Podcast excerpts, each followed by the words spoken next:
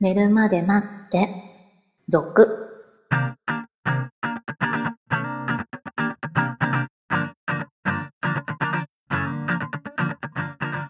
25時のピロートーク、こんばんは。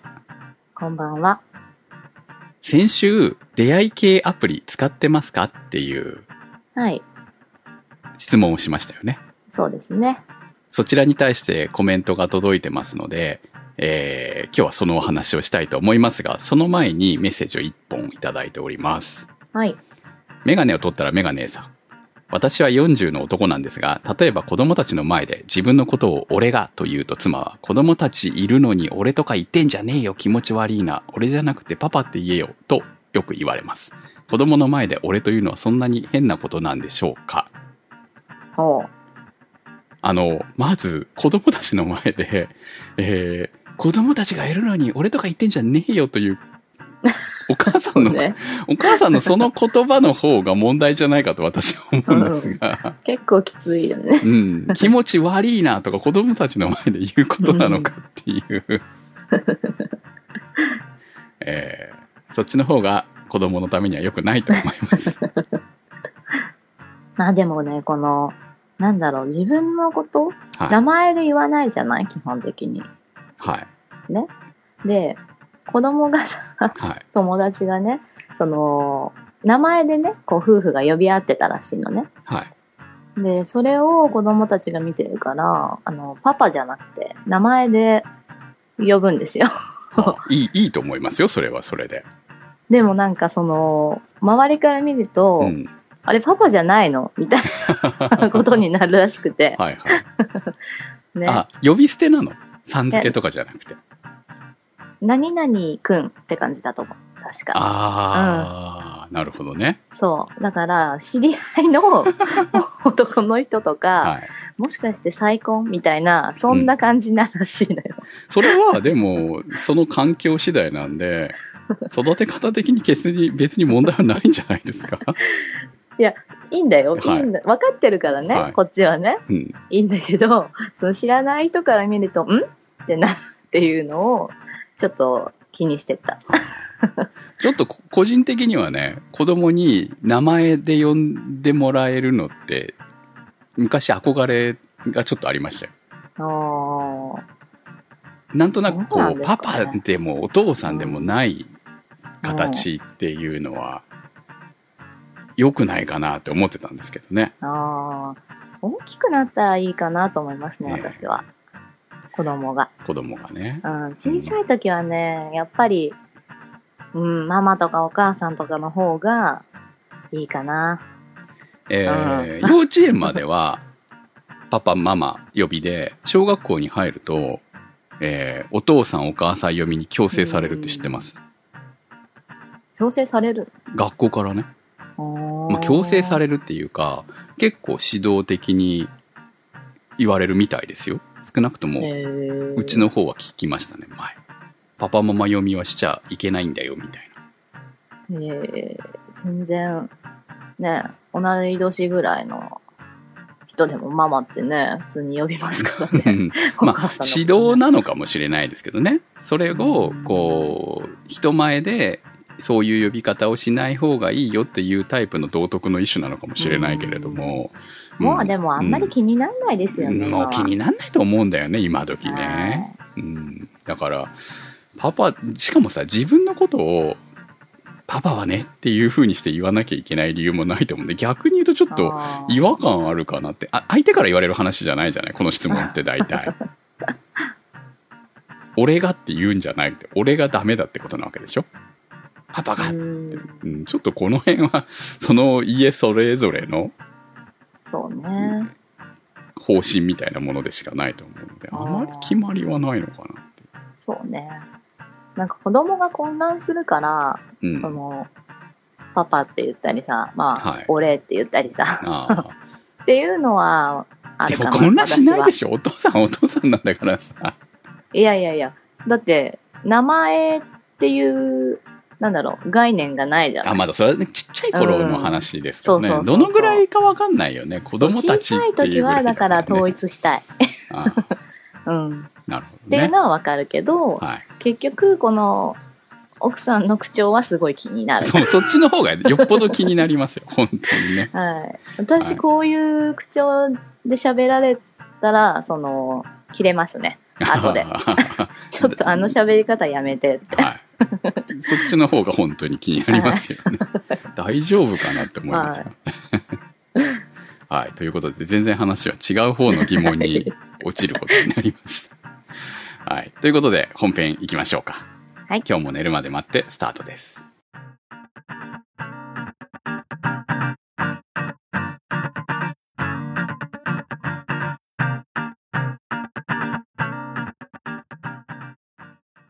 夜更かし OL さんからの投稿です。Tinder という出会い系アプリを使っていました。自分が指定した距離内の人の写真が一人ずつ画面いっぱいに表示され、加えて名前、年齢、職業、出身大学のみが出ます。非開示もか。ライクなら右にスワイプ、ディスライクなら左にスワイプするという簡単なもの。お互いがライクにするとマッチとなり、アプリ上で直接のメッセージ交換ができます。基本的に無料です。見た目メインでありなしを判断するというコンセプトが私に合ってました。また、マッチすると大体男性側から可愛いねとか、マッチして嬉しいとか褒める感じのメッセージが来るので、モテてるような錯覚があり、ちょっと物寂しい時の息抜きにちょうどいいです。ほぼそんな使い方ですが、やりとりを重ねて気が合い、かつ誠実そうと思って実際に会ったことも数回あります。皆さんイメージ通りの方でしたよ。今回ね、どんな投稿が来るのかと思ったら、女性から2通来たんですよ。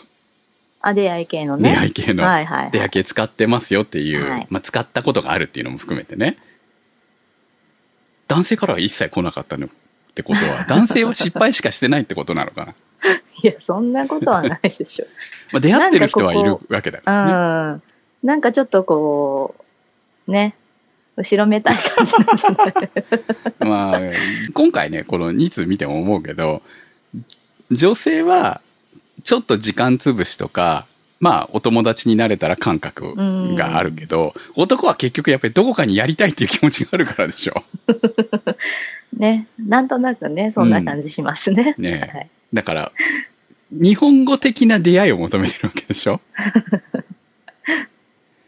えーこの Tinder っていうアプリちょっと調べてみたんですけど、これ別はいに日本のアプリじゃないわけですよね。ああ、そんな感じで日すよ本ね。し、日本から出てきたアプリじゃないっていううのかな。ん。だから、別にその旅行先とかでちょっと案内してくれる人が見つかったりとか、そういう意図でも使えるよみたいな。あー海外とかでなねるほどはいね。うんだからそ近のい人ね。うん、近い。そうそう。GPS で今この辺にいる人を探して、みたいな、ちょっと時間があったら、えーい案内してあげるよ、みたいなものも含めて、うんえーそれを顔写真付きで、どんな感じの人なのかっていうのだけでも、まあちょっとやり取りできてっていう、まあシステム的には分かりやすいよね。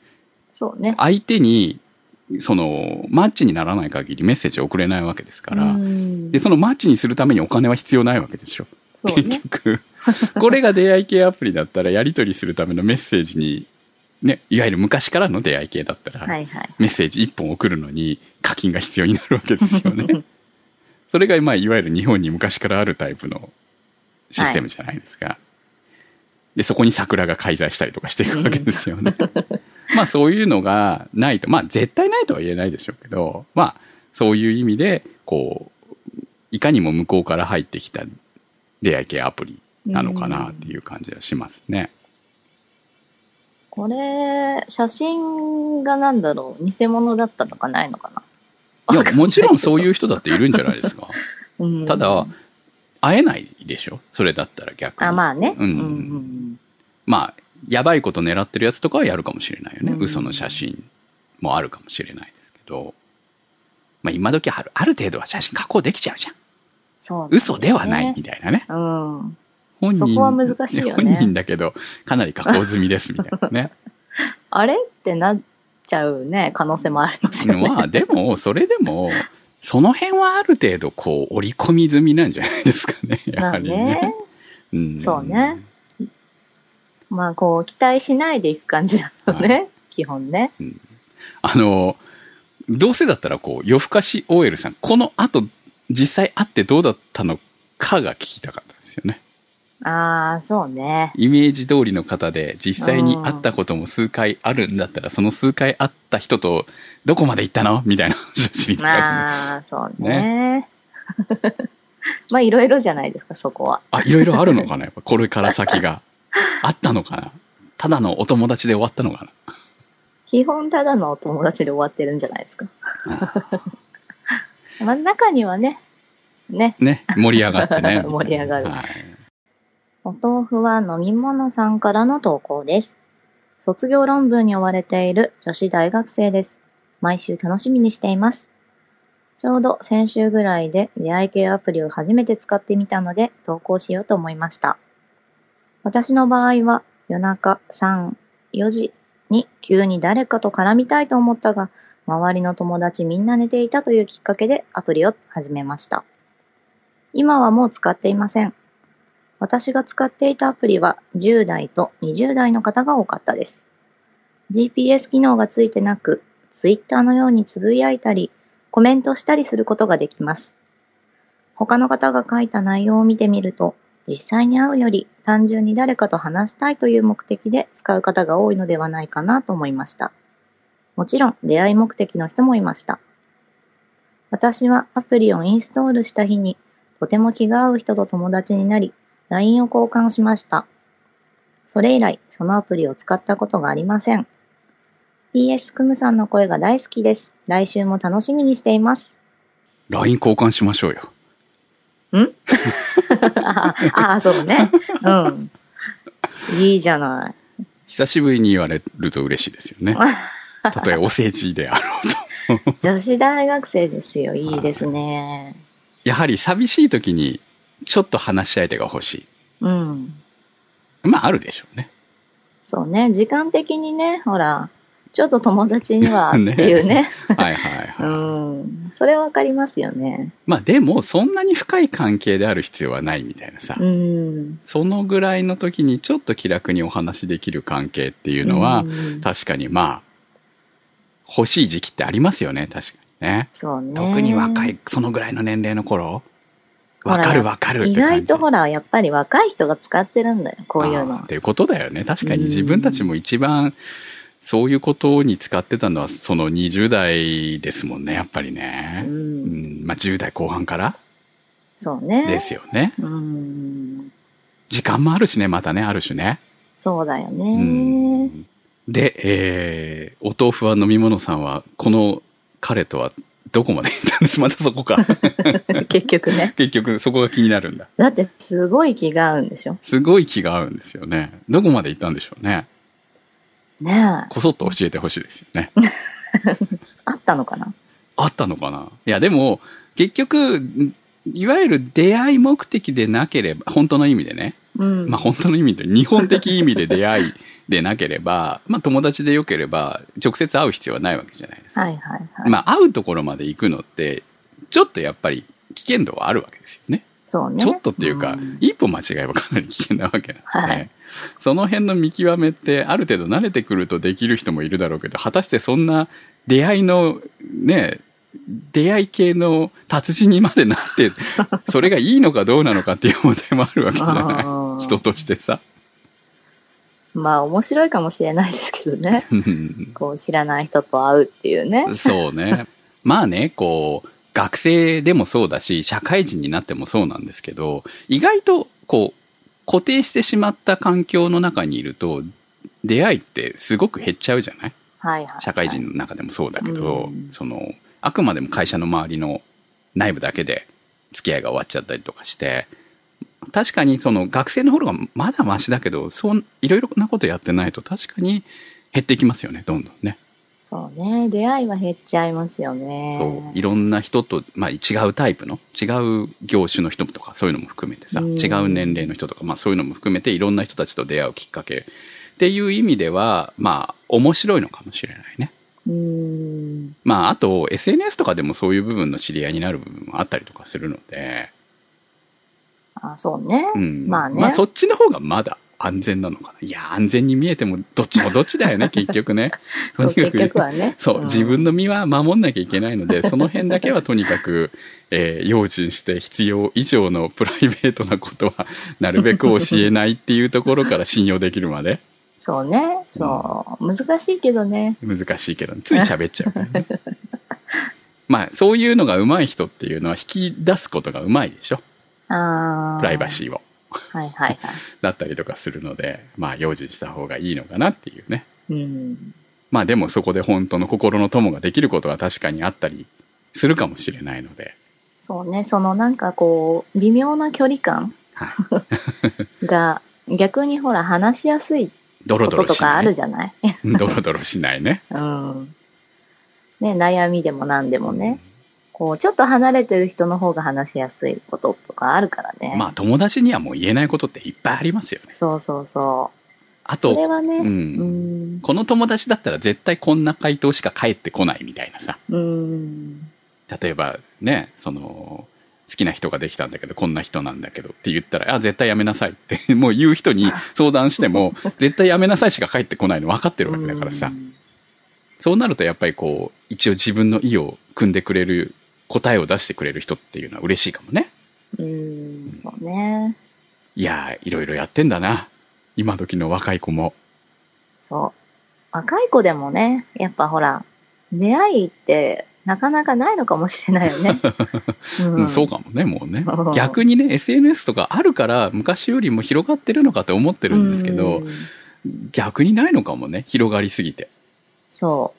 そうの、こう自分からこううん行かなきゃいけないじゃない、そうですね、広がってるから。確かにね。うんだからそれができないと、置いてかれちゃうよね。 うんあとは、こう、無防備さをちょっと出すとかね。ああ。でもそれやっそうてね、そこに来るのは逆にやばいやつしか来なかったりとかするわけじゃん。ね、もういかにも、あ、こあこの子いけるな、みたいな のって、あるわけはい、と思うんですよ。まあ、あるわけでは私は断定しません けど、あるんじゃないかと思うんですよね。ああ、この人は声かけたらいけるかもしれないオーラみたいなさ、そういうのを醸し出しちゃったら出しちゃったで、めんどくさいのしか来ないとかね。まあ、さばき方をねう、ん。覚えましょう。 大 変だ。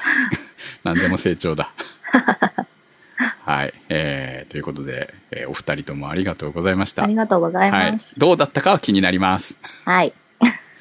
寝るまで待って族、皆さんからのコメント、質問をお待ちしております。投稿の宛先は、寝るまで待って族サイトの方から。寝るまで待ってと言いながら、朝から収録してるからね。はい。この夏のセミの声が、今後、毎週のように聞こえるかもしれないので、これスタジオで撮ってないからどうしようもない。そうですね。はいはい。あ、あと、以前から言っておりました、生放送、えー決まりそうですので、わーい。夏休み中あたりで、えそうね8 8月、月8月あたりにね、えーまだ正式に決まったら告知いたします。はい。はい、それではまた来週。お相手は私、くむと、白でした。